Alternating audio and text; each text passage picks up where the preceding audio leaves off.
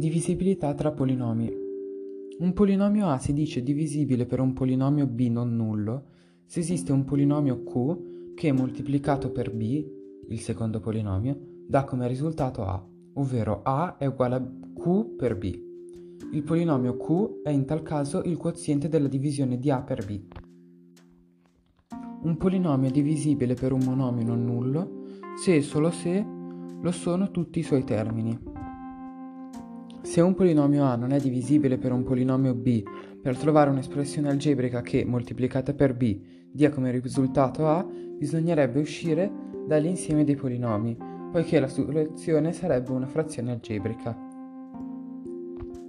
Quindi la divisione non è un'operazione interna all'insieme dei polinomi.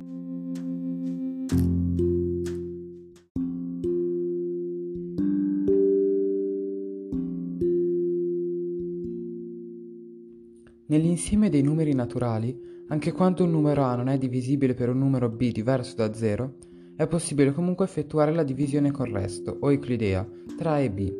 Il quoziente Q e il resto R della divisione euclidea di A per B sono due numeri tali che A è uguale a Q per B più R, con R minore di B. Nel caso in cui R uguale a 0, allora A è divisibile per B anche nell'insieme dei polinomi in una variabile possiamo introdurre la divisione con resto o euclidea. Vale infatti il seguente teorema. Dati due polinomi a di x e b di x, con b di x diverso da 0, esistono sempre e sono unici due polinomi q di x ed r di x, tali che a di x è uguale a q di x, ovvero il quoziente, per b di x, ovvero il divisore, più r di x, ovvero il resto dove r di x o è 0 o è un polinomio di grado minore del grado di b di x. Il polinomio q di x è il quoziente intero e il polinomio r di x è il resto della divisione di a di x per b di x. Se il resto è uguale a 0, allora a di x è divisibile per b di x. Se il grado di a è minore di quello di b, allora il quoziente è 0 e il resto coincide con a di x. Se invece il grado di A è maggiore o uguale a quello di B, per determinare Q e R si utilizza un semplice algoritmo del tutto analogo a quello che siamo abituati a utilizzare per eseguire divisioni tra numeri naturali.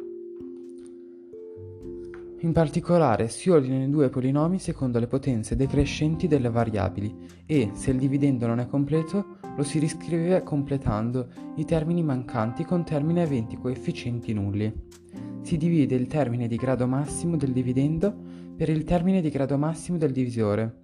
Il risultato ottenuto è il primo termine del quoziente. Si moltiplica il primo termine del quoziente per tutti i termini del divisore e si somma il polinomio ottenuto con i segni cambiati al dividendo. Il risultato ottenuto è il primo resto parziale.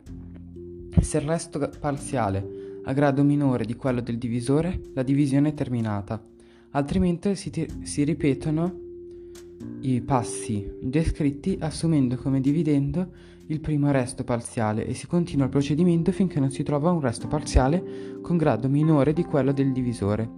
Quest'ultimo resto parziale è il resto della divisione. Riflettendo si può notare che se il polinomio A ha grado n e il polinomio B ha grado m, con n maggiore o uguale di m, ovvero il grado di A maggiore o uguale al grado di B, il grado del quoziente della divisione di A per B è la differenza di gradi di A e B, cioè n meno m.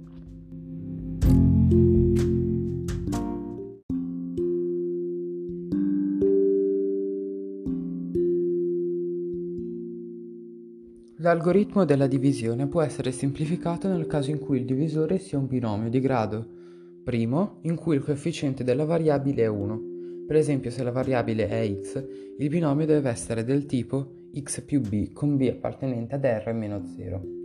Questa regola semplificata, detta regola di Ruffini, consente di effettuare la divisione lavorando unicamente sui coefficienti del polinomio. Poiché spiegare la regola di Ruffini a parole sarebbe molto difficile, vi rimando a un video di Elia Bombardelli.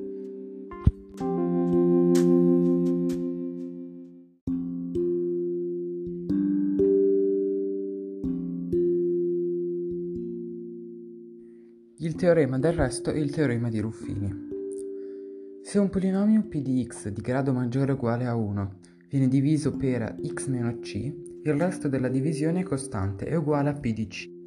Inoltre, secondo il teorema di Ruffini, un polinomio p di x è divisibile per x meno c se e solo se p di c è uguale a 0, ovvero se e solo se sostituendo a tutte le variabili x presenti nel polinomio si ha come risultato lo 0.